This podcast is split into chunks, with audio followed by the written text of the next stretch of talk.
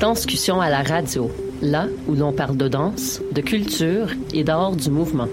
Avec les artistes, les travailleurs culturels, les spectateurs, les amoureux du spectacle.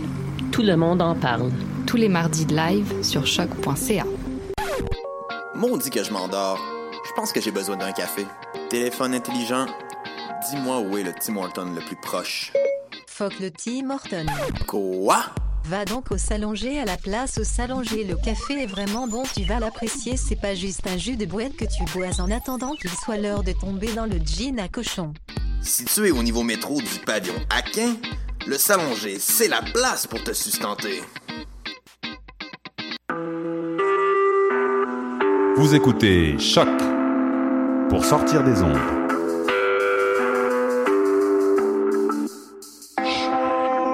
Podcast, musique, découverte. Sur choc point c a. La musique au rendez-vous.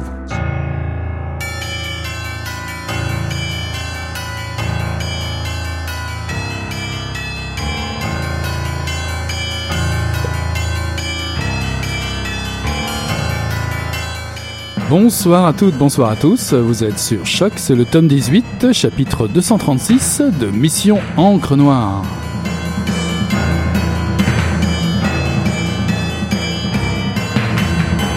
Et c'est venu le temps des listes de Noël. Sans être exhaustif, je vous propose ce soir pour les deux dernières émissions de cette session de vous suggérer quelques livres à mettre sous votre sapin ou offrir, pourquoi pas, en échange de cadeaux. Pour cette mission Encre Noire, commençons par le roman noir, le polar, voire la science-fiction.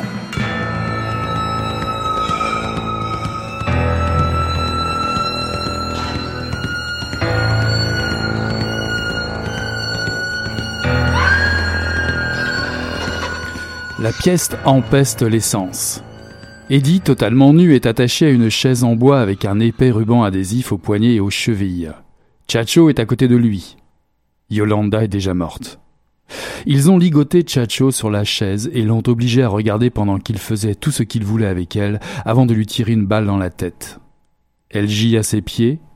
Son soutien-gorge et sa culotte rouge ont été jetés dans un coin de la pièce. On dirait un salon, mais à l'exception des chaises en bois, il n'y a aucun meuble. Les murs blancs sont nus et les stores baissés. Trois états sont dans la pièce. Le type à la grenade est parmi eux. Eddie a entendu les autres l'appeler Segura. Le linebacker est là aussi. Il l'appelle Quaranta. Quaranta pour quarante. Et il trouve ça étrange, car il avait entendu dire qu'il n'y avait que trente Zetas. Il parle anglais comme s'il avait passé un certain temps au Texas. Ochoa est adossé au mur. C'est le nom de movie star, Ochoa. Le fait qu'ils n'aient pas pris la peine de cacher leur visage ni leur nom fait comprendre à Eddie qu'ils vont le tuer, lui aussi. Il espère seulement que ce sera rapide. Puis il aperçoit des t-shirts blancs qui trempent dans une bassine remplie d'essence. Et Ochoa a dit « Hey, vous aimez la carne asada, les gars ? On a été obligés d'attendre là-bas pendant des heures à renifler cette bonne odeur. Ça nous a donné faim. » Alors, on va se faire une carne asada, nous aussi. Bonsoir à toutes et à tous, encore une fois. Ceci était un extrait de Cartel de Don Winslow. Et oui, l'hiver s'installe, il fait nuit à seize heures. Tout le monde l'a noté, n'est-ce pas ? Il est temps de vous plonger dans de gros romans bien joufflus.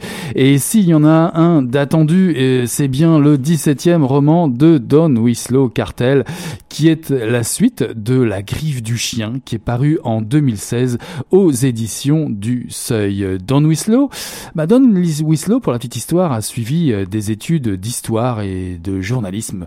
Euh, c'est un grand voyageur qui a exercé divers métiers, acteur, gérant de salle de cinéma, guide de safari et détective privé. quinze romans plus tard, dont Savages, qui a été porté à l'écran par Oliver Stone, il arrive avec le roman fleuve La Griffe du chien en deux mille treize, paru aux éditions Point. Ce roman a eu tellement de succès qu'il est devenu la référence lorsqu'il s'agit de lire sur le trafic de drogue et les narcotrafiquants. Cartel est la suite tant attendue de cette Griffe du chien. On y retrouve les personnages principaux, Art Keller, le flic incorruptible de la D E A, la Drug Enforcement Agency, on va dire le justicier solitaire, et on y retrouve également Adan Barrera, le baron de la drogue, ennemi juré du premier, double fictionnel du vrai, celui-là, le vrai narco, tra- le vrai narcotrafiquant, El Chapo, Joaquin Guzman. Vous ouvrez ce livre, ce n'est pour ne plus le refermer, je vous le garantis. Plus de sept cents pages d'un alcool très fort, parfois même des pages d'une horreur difficilement supportable. Vous plongez au cœur du narcotrafic et autant la période soixante-quinze deux mille couverte par La Griffe du chien était déjà subjugante et affreuse, autant celle de deux mille quatre à deux mille quatorze prend une autre dimension. Une escalade dans l'ignoble qui fait dire que les U S A connaissent leur plus grande bataille au plus près de chez eux, hors et à l'intérieur du plus proche de leur frontière, celle du Mexique. Plus de soixante-dix pour cent de la production de cocaïne transite par ce pays. Un marché de trente milliards de dollars qui alimente une industrie, un système composé d'avocats, de tribunaux, de flics, de juges, de gardiens de prison, de fra- fabricants d'armes et de matériel de surveillance, et bien sûr, on devrait s'en douter, de consommateurs. Il faut bien se l'avouer, comment changer une économie si florissante ? Don Winslow, lui, l'a compris, Cartel est le moyen de nous en parler et de tisser à nouveau une épopée captivante. Il ouvre son roman sur un hommage aux cent vingt-huit journalistes mexicains tués par les cartels. À l'aide d'une carte, ensuite, une carte très détaillée du Mexique, vous visualiserez les contours du désastre en cours dans la région. Car Don Winslow est très très très très bien documenté. Il précise même avoir consulté les nombreux blogs et autres posts envoyés sur l'internet pour faire un suivi quasi en temps réel des derniers temps du roman avec la réalité en cours. Pour l'histoire, en deux mille quatre, l'agent Keller vit dans un monastère et Barrera, lui, est emprisonné. Le criminel s'évade et le gouvernement américain ne peut que faire appel à Art Keller, ce qui ravive la lutte à mort entre ses deux anciens amis, ce qui représente le fil conducteur du livre. Inspiré du réel, Don Winslow emprunte au style journalistique, sec et direct pour décrire l'ampleur du monstre. Personne n'échappe à la corruption et à sa tentation. Rien ne doit arrêter le fleuve de déversement de la drogue et du fric entre les deux frontières, à travers les autoroutes cinq, vingt-cinq et trente-cinq en particulier, les, fameux, les fameuses Cinques. Il n'y a rien d'amusant d'ailleurs à décrire les carnages atroces, ce portrait sanglant, glaçant d'une époque dopée au sensationnel et surtout rattrapé par l'ère du temps, car, il faut bien le reconnaître, de nos jours, il y a une terrible ressemblance entre les actions des cartels et Daesh, l'organisation État islamique. Des exactions sont filmées, elles se font concurrence dans l'horreur, la rapidité et le mode de diffusion sont quasiment les mêmes. Chaque organisation doit contrôler son territoire, ses territoires, se faire respecter et faire peur aussi et surtout. Les dialogues dans Cartel sonnent justes. Certains personnages inspirés du réel donnent un relief édifiant au roman. La guerre est déclarée depuis longtemps. Cette guerre nous concerne tous et surtout ici deux hommes qui se détestent à mort.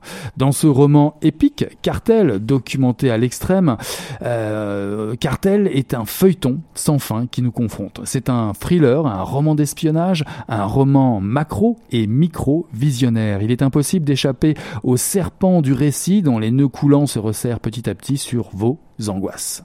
La mort violente est érigée en mode culture. Plus elle est absurde et spectaculaire, plus elle justifie l'existence du système basé sur la peur et la fascination de la mort. On en vient à se dire qu'il est peut-être cruel de ne voir le Mexique que par ce prisme, ce prisme réducteur, et que la, polu- la population est bien trop absente de ce livre. Et pourtant, et pourtant, les exemples ne manquent pas de réactions citoyennes. D'ailleurs, la place des femmes est soulignée beaucoup plus que dans La Griffe du chien. Ces femmes, plus nombreuses que l'on croit, qui prendront des responsabilités confiées auparavant aux hommes et qui malheureusement, dans bien des cas, connaîtront des sorts aussi funestes. Marisol, la doctoresse, ou Erika, qui a dix-neuf ans, qui va occuper un poste de chef de police, ou encore Anna, la journaliste muselée, qui trouvera le moyen de, per- de prendre la parole à force de courage inouï. Et à force de curiosité, eh ben oui, vous découvrirez bien vite l'identité de ces femmes courageuses en fouillant, je veux dire la vraie identité de ces femmes, en fouillant sur le net. Prenez donc l'exemple de Marisol Valles Garcia et voyez ce qui lui est arrivé. Passeport pour le noir donc, passeport pour un voyage sans retour. Cartel est un livre clé, un de ces fameux romans bientôt atab- adaptés au cinéma, forcément, dont on dira plus puissant à la lecture, forcément, un roman fulgurant, forcément, dense aussi, qui illustre une époque où l'idée capitaliste pure et dure de la raison du plus fort domine encore et toujours et pour longtemps.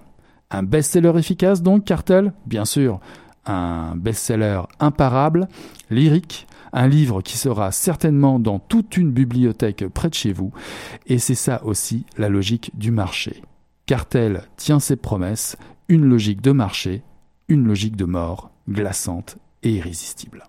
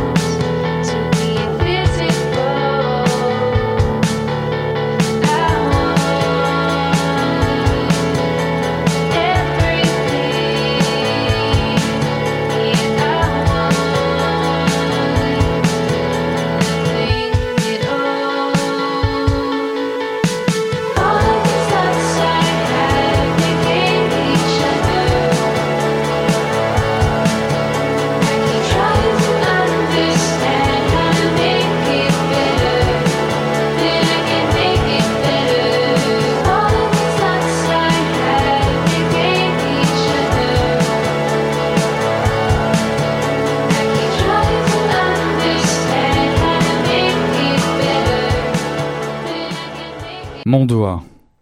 Ghost pense. Ils en ont après mon putain de doigt. Ils pigent pas tout ce qu'ils se racontent dans leur langue de merde. Mais ce qu'ils veulent quand ils le foutent par terre et lui tordent le bras, ça oui, il a capté. Ah, oh, tu marches sur ma main, enculé, dégage de ma main, putain de main, main. Le Hadj blond a aboyé des ordres, ça a discuté ferme et maintenant il y en a un qui lui écrase la main avec son pied cradingue. Il lui fout son putain de panard sous le nez et lui broie la pogne. Ah, enculé ! Ah, il gueule Ghost de toutes ses forces. Il lui en reste pas beaucoup mais il gueule. Il a la pétoche là. Il se remet à trembler. Il a chaud. L'autre lui broie la pogne et il se demande pourquoi. Sauf un doigt, il se demande pourquoi. Pourquoi ils en ont après son doigt ? Enculé, il gueule encore. C'est pas la première fois depuis hier. Il a gueulé quand ils l'ont sorti de la caisse, et il a gueulé quand ils l'ont foutu dans cette cave pourrie, et il a gueulé quand ils ont commencé à le cogner, et à le cogner, et à le cogner, enculé ! Il s'est battu. Il a fait la frousse déjà, gosse, mais il s'est débattu. Et il se débat encore, là. Il se laisse pas faire. Il la boucle, il lâche rien. Nib, nada, que dalle ! Malgré la douleur et la trouille et leurs questions à la con... Allez vous faire... Putain, maman, merde, enculé ! Parfois, c'est trop dur. Alors il arrête. Et il plonge. Profond. C'est ça qu'on lui a appris à McCall. Penser loin, joli. Avant. Avant toutes ces conneries. Enculé. Avant Ryder, qui est crevé. Et lui qui s'est fait choper. Il va y passer, c'est sûr. Il se met à chialer, mais il se reprend. Il a froid, il sue, mais il se les gèle. Avant, loin, joli, joli, il sait plus ce que c'est. Ou quand c'était. Putain, ça fait tellement longtemps. Il se laisse couler, profond. Ils ont dit et ils cogitent.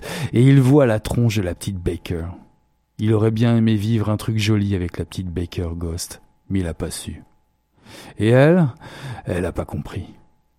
Elle préfère se la prendre dans le fion par cet enculé de Fox, la petite Baker. Il sait y faire, lui. Il a su, avec elle. Elles sont jamais pour Ghost, les gens, petite petite Baker. Oh, enculé. Il a su y faire avec tout le monde, Fox. Avec Voodoo, avec les copains, tous. Tous, ils l'ont laissé tomber. Même Viper. À cause de Fox, enculé. Gosse, lui, il les lâchera pas. On appuie sur sa main. Non, non, non, faites pas ça. Non, non, le, le, le mec qui lui est monté dessus a posé le canon d'une calache au bout de son index libre. Euh, non, non, non, non, non, fais pas ça, fais pas ça. Le coup part, ça résonne dur. Ghost, gueule. Oh, yeah. il, il se marre, genre incontrôlable, en voyant le Taleb sautiller dans la pièce en hurlant de doure, douleur. Fallait m'écouter, connard, c'était sûr que t'allais te niquer le pied. T'étais trop près. Ghost en chie aussi, mais il continue à se marrer. Ça fait un mal de chien, mais il se marre. Elle vibre sa main, il a l'impression qu'elle va lui péter à la gueule. Il se marre quand même. Il tremble de partout, mais il peut tenir. Il a connu pire. Il se marre, il se marre fort. Il pleure, et ses yeux restent sur le Hadji bondissant. Il ose pas regarder son index, non. Il a plus d'index. Il veut même pas bouger sa main. Il se dit, va falloir apprendre à tirer avec le majeur. C'est con cette réflexion, si ça se trouve, il aura bientôt plus de majeur non plus. Enculé. Du lourd, du massif, sans doute le cadeau ultime cette année, D O A et son diptyque Pouktou, dont est tiré cet extrait. Pouktou, paru chez Série Noire, chez Gallimard. Rappelez-vous, plus tôt dans la saison, nous recevions ici même Aurélien Masson, le directeur de chez Série Noire, de chez Gallimard, pour les soixante-dix ans de la collection. Et il nous, disait, il nous disait le plus grand bien de cette suite à venir qui devait reléguer bien des romans d'espionnage et autres thrillers aux oubliettes. Eh ben oui, oui, oui, c'est un peu le cas. Autant l'exercice entamé ici avec Clandestin et Le Serpent aux mille coupures, toujours chez Série Noire, autant ces romans qui auguraient des meilleurs espoirs, ben autant Pouktou, sous sa version Primo et Segundo, viennent confirmer, voire même plus que tout cela, tous ces espoirs. Il en va des romans qui quadrillent une année et marquent de leur sortie une époque. Les Racines du mal de Maurice Gédantec en font partie. Pouktou, désormais, en fait partie aussi. De qui s'agit-il ? Qui est D O A ? D O A pour Dead on Arrival. C'est un auteur de romans noirs, certes, on l'aura compris, mais c'est également un film de Rodolphe Maté de dix-neuf cent cinquante. C'est aussi une prière musulmane pour les morts ou encore un sigle de commerce international qui désigne les pertes animales lors d'un transport. Vous l'aurez compris, l'homme, l'écrivain, n'aime pas qu'on en sache trop sur lui. C'est assez inédit à l'heure du tout info. C'est assez inédit pour être souligné. Évidemment, certains ou certaines mauvaises langues pourront y voir un souci calculé du marketing. Bon, ouais, peu importe. Au final, reste l'œuvre. Pouktou s'ouvre avec des citations de Cormac McCarthy, de Méridien du Sang, et un dicton Pouktoune, ou dit autrement, Pachtoune. Je cite Le Pouktoune se dresse solidement sur le Pukhtu. L'épouse Pouktoune n'acceptera pas de mari Pouktoune qui n'a pas de Pukhtu. Bon, je sais, ça fait un peu de Pukhtu un peu partout. En tout cas, c'est le titre du, des deux romans, de ces deux monuments que sont Primo et Segundo. Pukhtu renvoie aux valeurs fondamentales du peuple Pachtoun, l'honneur personnel et celui des siens, de sa tribu. Dire d'un homme qu'il n'a pas de Pukhtu est une injure mortelle. Et si vous rajoutez à cela qu'une citation d'Hermann Hesse dans Le Loup des Steppes lance Segundo, je vous affirme que les ingrédients se mettent déjà en place pour un fameux cocktail explosif dans votre lecture. Tenez-vous-le pour dit que les cœurs sensibles et les lecteurs du dimanche passent leur chemin. Vous tenez dans vos mains une fresque hautement combustible qui va vous happer, fourmillant de détails réalistes, plus de soixante-dix personnages, autant et voire plus de sigles et d'organismes internationaux dont la C I A est le plus simple à retenir. Pukhtu, c'est aussi une carte pour préparer le théâtre des opérations. C'est le décor escarpé qui va occuper votre lecture de plus de mille quatre cents pages. Eh oui. Les vallées et montagnes de l'Afghanistan, les zones tribales à cheval sur le territoire voisin pakistanais sont désormais votre quotidien. Et encore, vous allez être secoué d'un bout à l'autre du monde. Et ce monde est peuplé de kamikazes, de mercenaires, de passeurs de drogue clandestins, d'ambitieux, de rois, de fous, de journalistes tête brûlée, de drones. L'homme est coincé dans un univers où la limite entre le bien et le mal, entre la vie et la mort, est bien mince. Dans ce théâtre sanglant, les personnages de D O A incarnent chacun un point de vue. Fox, alias Fennec, alias Robert Roundan, le mercenaire, Amel, la journaliste française, Cher Ali Khan, le contrebandier qui a rejoint les insurgés talibans, Peter Ding, le reporter canadien, Thierry Genet, l'homme d'affaires expatrié en Côte d'Ivoire, ou Storey, la prostituée défigurée, ou encore le menaçant enfant à la fleur. Tous ces, tous ces personnages tentent de survivre dans Pukhtu Primo. Lynx, alias Servier, alias Ronan Lacroix, déjà croisé dans Citoyen clandestin, envahit le devant de la scène avec Cher Ali Khan dans Segundo. Lancés tous les deux dans une course à la vengeance qui, contrairement à la première partie dans Primo, cette fois-ci, cette vengeance prend toute la place. Primo détaille plus le contexte géopolitique, les influences des différentes grandes agences internationales, le rôle de certains gouvernements, les luttes tribales, les itinéraires du trafic de drogue et les liens et motivations parfois obscures et improbables au départ de certains personnages avec d'autres. Barbouze, agent des services secrets pakistanais, Moudjahidine et vétéran de milices albanaises, iraniennes ou serbes, on est impressionné par la maîtrise du souffle romanesque et la précision de la documentation de D O A.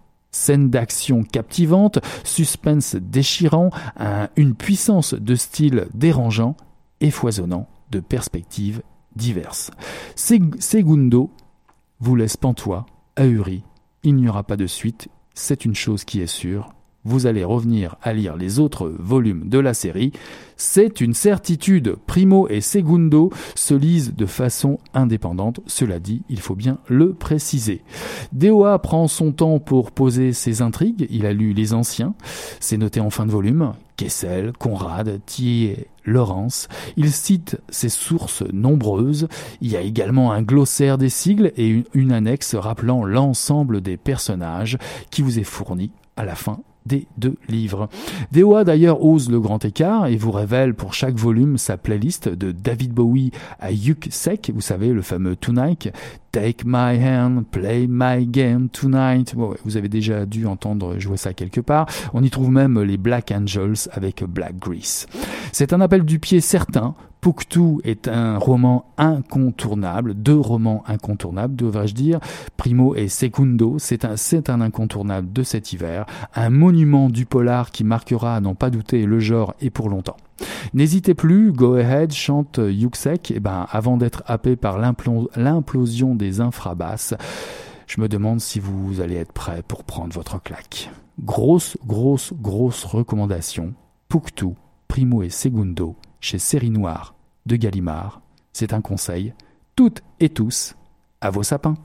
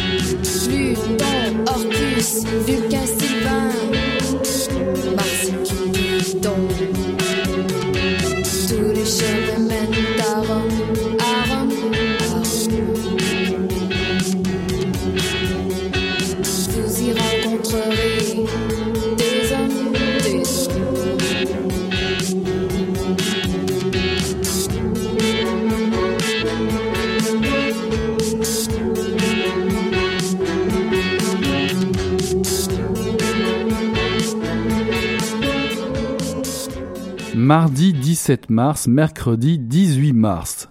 Hostie, nuit. Dans la ligne droite, la Ferrari quatre cent quatre-vingt-huit G T B montait jusqu'à trois cents. Il faisait nuit, un fort vent de sirocco s'était levé, qui déchaînait de furieux tintements dans la mâture des bateaux aramés, amarrés à la jetée centrale du port d'Hostie. Fabio Desideri était vraiment satisfait du nouveau chef-d'œuvre d'ingénierie sorti des usines de Maranello. Son dernier caprice, qui lui avait été livré quelques heures plus tôt. Deux de ces Albanais barraient l'accès de la, à la zone portuaire, prêts à dissuader le noctambule séduit par une promenade d'autrefois. Mais personne ne pointerait le bout de son nez. Hostie risquait de devenir terre morte. Samouraï d'un côté et les enquêtes de l'autre avaient désertifié cet endroit qui autrefois était si prospère et prometteur. Maintenant, les familles vivotaient de miettes. Rome virait au gris et Hostie s'était éteinte. C'était à lui de rallumer les lampions. C'est pourquoi, au lieu de la gonzesse intergalactique qui aurait apprécié le contexte, sur son missile à quatre roues, il trimballait un Danilo Mariani suant et tremblotant. Le promoteur s'était figé quand les hommes de Fabio l'avaient embarqué dans la boîte du Pignetto, où il était en train de négocier avec deux travelots pour cinquante grammes de coke. Des traves infectées, de la dope pourrie, mais d'un autre côté, personne ne lui faisait plus crédit. Fabio avait donné des instructions précises. Danilo avait glissé au fond. C'était à lui de le ramener à la surface, à de justes conditions, bien entendu. Voilà, nous y sommes. D'un coup de frein brutal, le museau de la voiture rouge s'arrêta à deux mètres de l'eau, juste devant le Mykonos quatre, le trente-six mètres en carbone que Fabio avait enlevé pour une bouchée de pain à un entrepreneur grec croulant sous les dettes.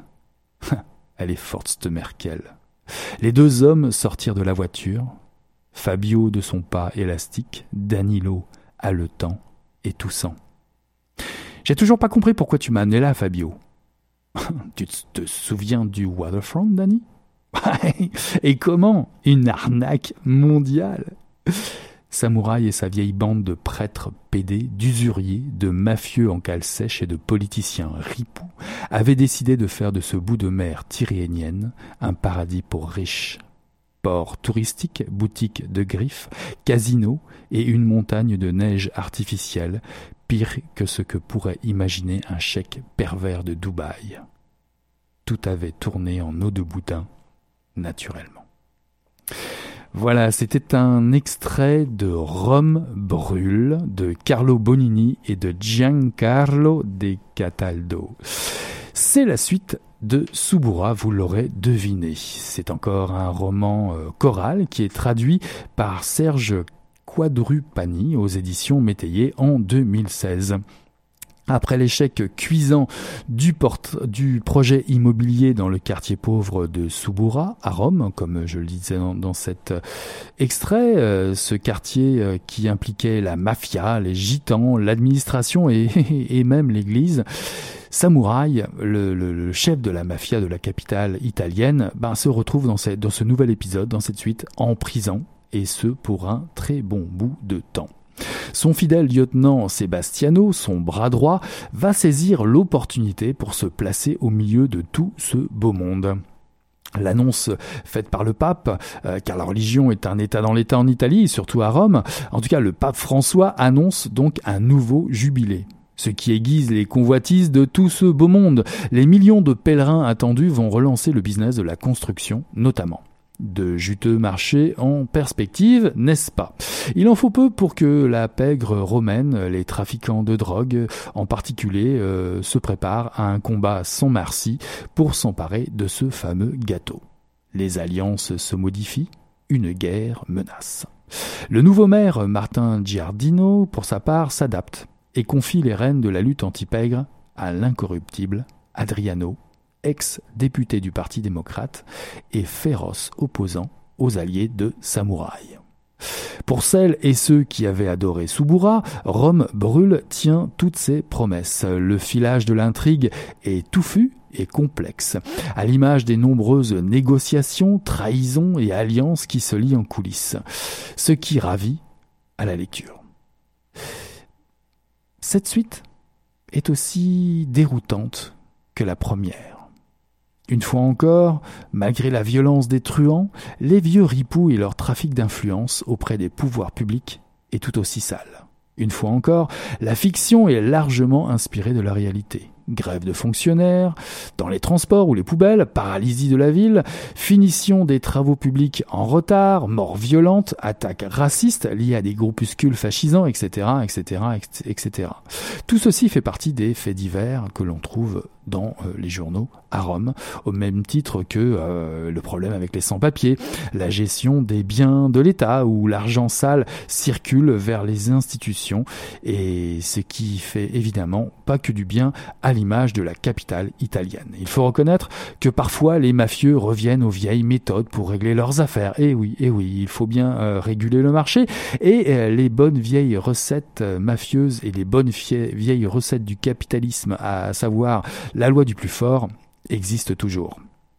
Rome brûle, c'est le roman qui met à jour le fonctionnement d'un système politico-mafieux euh, très structurel. Et cette structure mafieuse gangrène la vie civile et politique de Rome. De Cataldo et Bonini ne nous épargnent aucun détail des coulisses du pouvoir à Rome. La valeur quasi documentaire de ce livre vous surprendra de nouveau.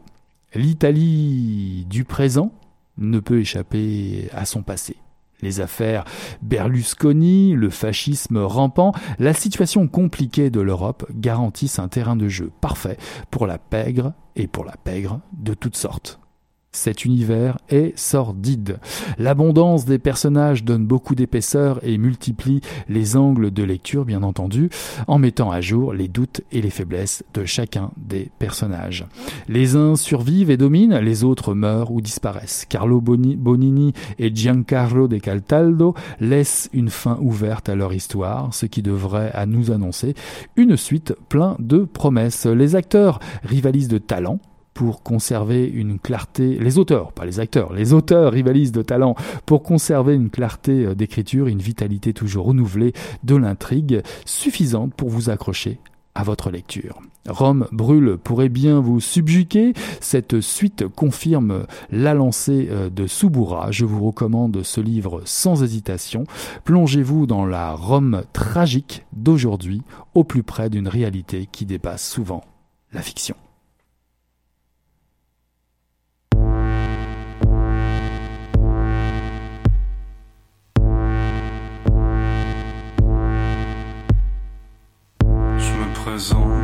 Je m'appelle Henri.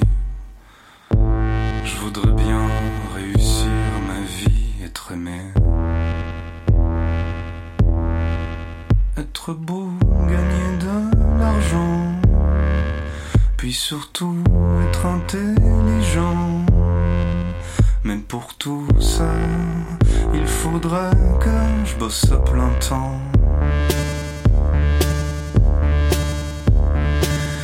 Je suis chanteur, je chante pour mes copains. Je veux faire des tubes et que ça tourne bien, tourne bien. Je veux écrire une chanson dans le vent, un air gai, chic et entraînant, pour faire danser dans les soirées de Monsieur Durand. Et partout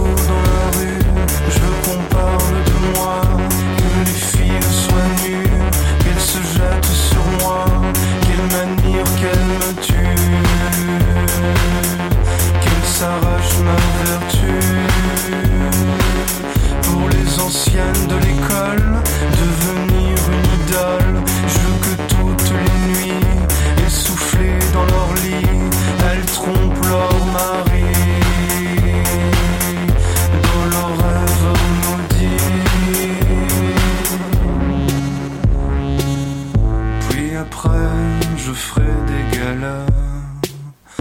Mon public se prosternera devant moi. Des concerts de cent mille personnes, où même le tout Paris s'étonne et se lève pour prolonger le combat. Et partout dans la rue, je compare de moi, que les filles soient nues, se jette sur moi, qu'elle m'admire, qu'elle me tue, qu'elle s'arrache ma vertu. Puis quand j'en aurai assez de rester leur idole, je remonterai sur scène comme dans les années folles. Je ferai pleurer mes yeux, je ferai mes adieux.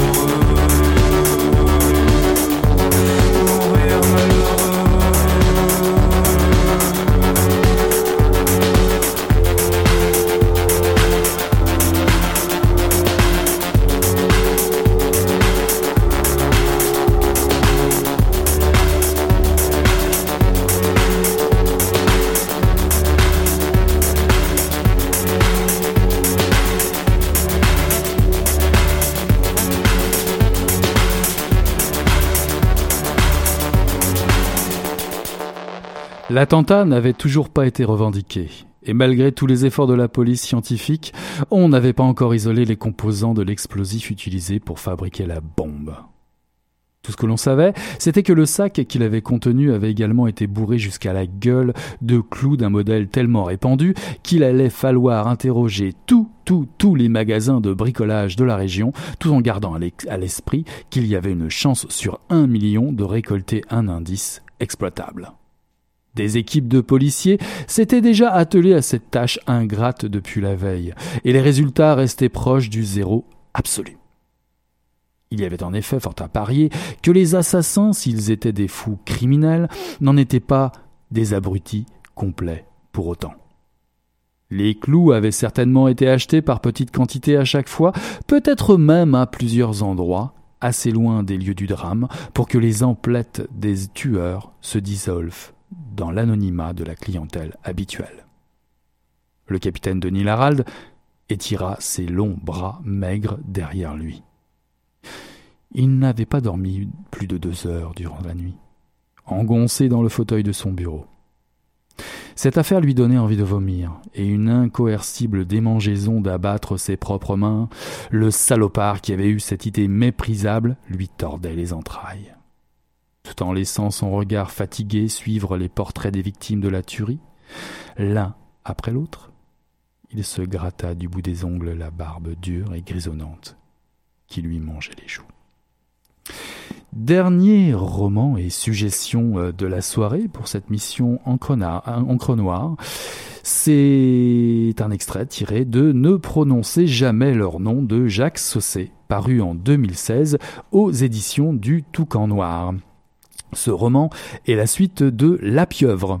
On y retrouve les personnages de ce premier fascicule, de ce premier livre, que sont Daniel Magne, le capitaine Daniel Magne, en déroute, déchu de son poste et transféré dans le Pays Basque pour y cuver sa peine.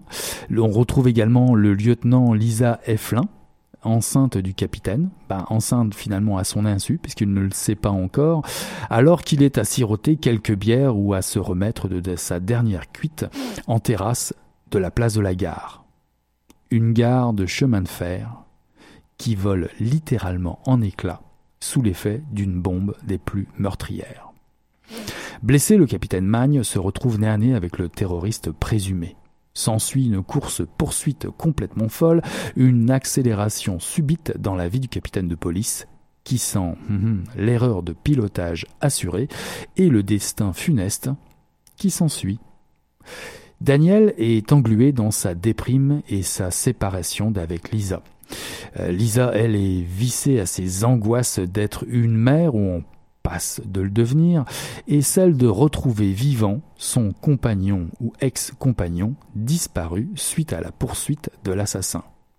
Qui est donc ce, ce tueur sadique qui s'attaque aux innocents ? Un vrai méchant incontrôlable, complètement recroquevillé sur un passé d'abus, incapable de transcender ses blessures d'orgueil autrement que dans la violence extrême. D'assassinats de jeunesse au plaisir sensuel, voire sexuel, de tuer, il n'y a qu'un pas que franchit allègrement ce tueur implacable qui met au défi les nerfs de ses personnages comme, les, comme ceux du lecteur. S'agit-il de terrorisme ? S'agit-il d'un pervers isolé et extrêmement bien préparé ? Doit-on s'attendre à d'autres attaques ? Telles sont les questions qui se posent d'entrée dans ce roman très noir et abouti, le neuvième de l'auteur. Ne prononcez pas leur nom a été ébauché en deux mille quinze, une année particulièrement noire pour la France. Jacques Saussey avait déjà abordé les thèmes de la menace terroriste et de la catastrophe épidémiologique dans Le Lupin, son, pré- son précédent roman que nous avions ici même présenté. Le disponi- dispositif narratif de ce dernier roman est très efficace. Le récit fait place aux réflexions et doutes de chaque personnage. Le tueur nous révèle ses plans et ses motivations par une suite de lettres confessions sur un, un iCloud. C'est fascinant, l'idée est brillante, et cette idée surtout que le tueur met en place un étrange stratagème qui promet d'autres horreurs à venir les tout autant. Pourquoi porte-t-il tant de soin à éloigner les curieux de sa maison et surtout de les, enloigner, de les éloigner de son propre champ ? Que dissimulent les nombreuses commandes de produits chimiques faites sur le net sous des noms d'emprunt? Daniel Magne et Lisa Eflin se retrouvent au cœur d'une course-poursuite contre la montre des plus stressantes et angoissantes. Ces deux personnages ne se doutent pas qu'ils sont à la veille de livrer l'un des plus fé- l'une des plus féroces batailles de leur carrière. Un roman marécageux et très noir dont on ne sort pas miraculeusement indemne.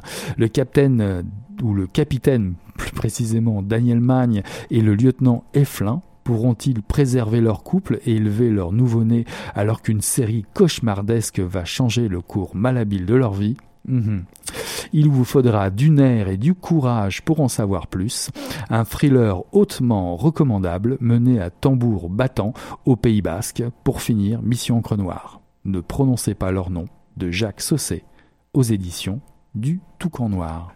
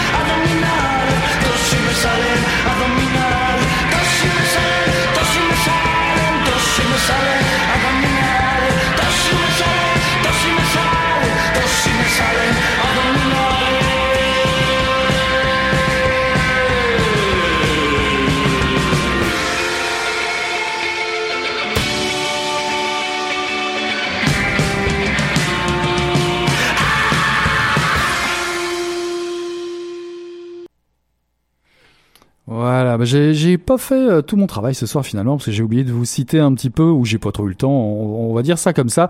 Euh, la plupart des, des, des, des tunes que j'ai passées ce soir, il y avait euh, Hazel English euh, avec euh, Make It Better, Elle me tue.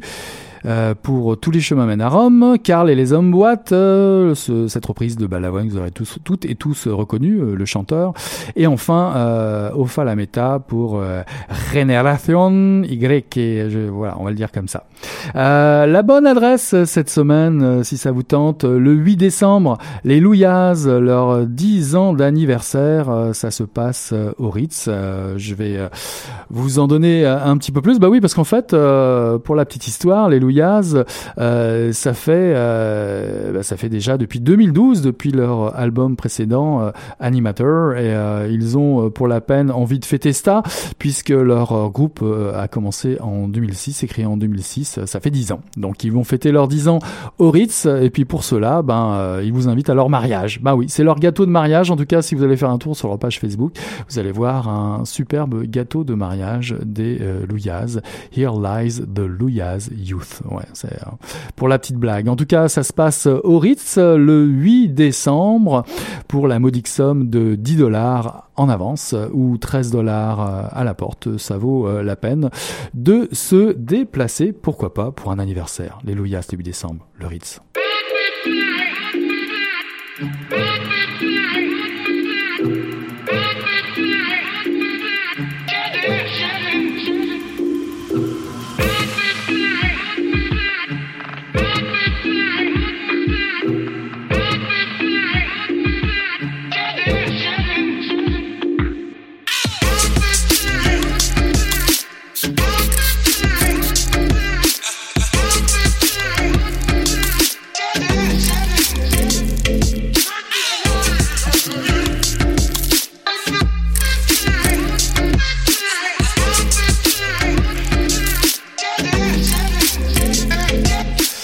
Et voilà qui conclut cette mission Encre Noire. Clédjé, Make Me Feel Good, celui-là je l'aurais pas oublié.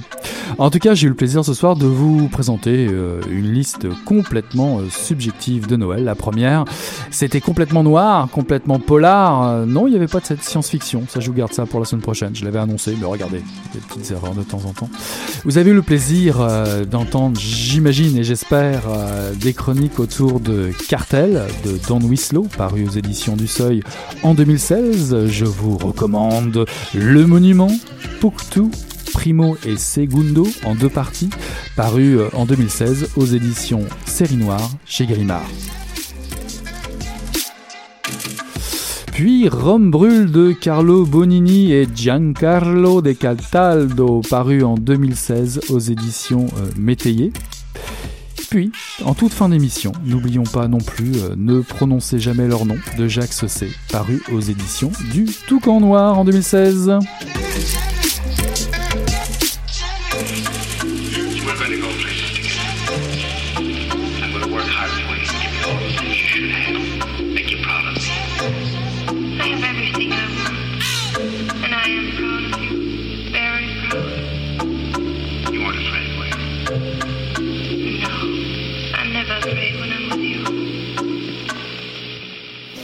Voilà, c'est fini pour ce soir. C'était le tome dix-huit de Mission Encre Noire, chapitre deux cent trente-six. Restez sur Choc pour Mission Encre Noire. On tourne la page et on se dit à la semaine prochaine. Allez, salut le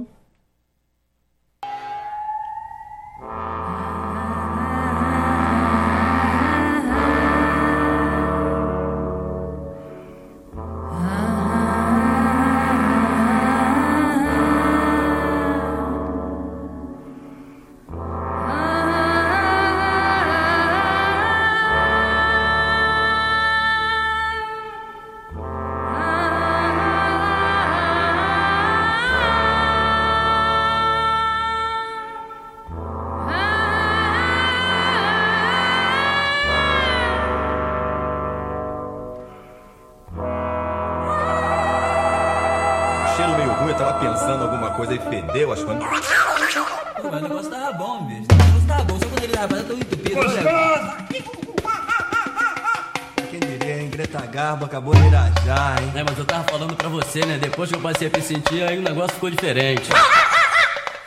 Jorjão! Vai, garoto! Fala a verdade. Isso tá bom. Não. Poderia cerveja que não serve. Ô, Ciro, tira a mão do meu bolso. Agora um arame, um arame ia pegar dentro. Aí pegar um gordurame depois, um arame não ia mal. Eu pegada, Duduca!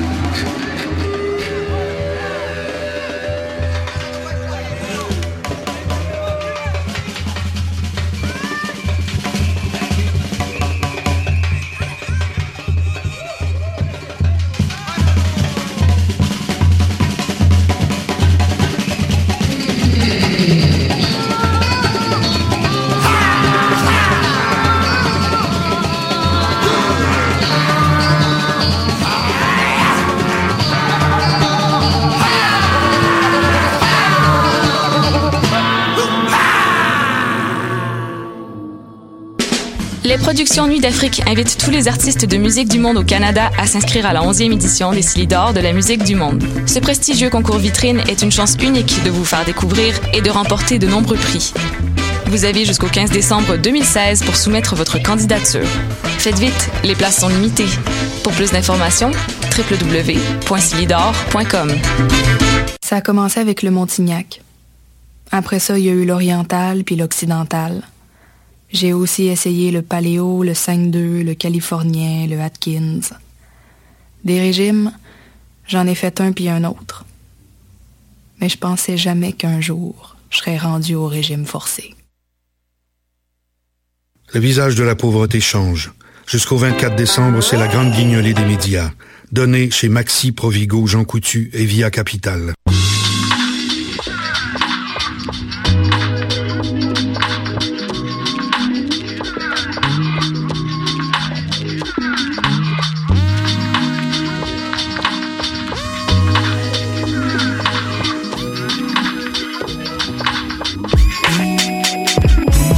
Seen a couple as the decades triple, ripple effect, composite reality, the opposite of simple. Sat on steps with other men who fought wars, in lawless lands where they send kids to settle scores, and where the root of the problem ain't nothing to resolve since it was planned from the start to destroy all involved. Your misery depends on your angle, understand it when you let your emotions tangle in a sad tangle, or when you're looking for that person who will satisfy what you think you need, though it fails every time you try. Vandalizing your own character who lies to you, blowing the candles on a cake you ain't entitled to, and you can attempt to act content with your contentious attitude, but when the universe gets back at you, it ought to catch you when you're sleeping, or when you're sipping on that fine wine. The lesson sits on that fine line. One lesson, one life, one session, one vision, one fan, one mission. Doing more to earn while the world burns you up for the next time. One lesson, one life, one session, one vision, one fan, one mission. Three more to live for the one before who had to walk to the same door. One lesson, one life, one session, one vision, one fan, one mission. Doing more to earn while the world burns to a point of no return. One lesson, one life, one session, one vision, one fan, one mission. Give away your goods, nothing lasts forever, so let's blend together. They all in that deep, like they pocket treats, quick they pick a different pies with ambitious eyes, six degrees of ties to this enterprise. Intellectuals can theorize, so far removed that they don't empathize with little guys. But the high education costs and high, some never wonder why the playing field is never even tried, unless you're only looking to justify your own lies and grow wise and slow you down like your size. Exercise your own demons. There's never been a right season to doing things for right reasons. That's just it, we best believe it. As long as we breathing, unearth the meaning behind the P R and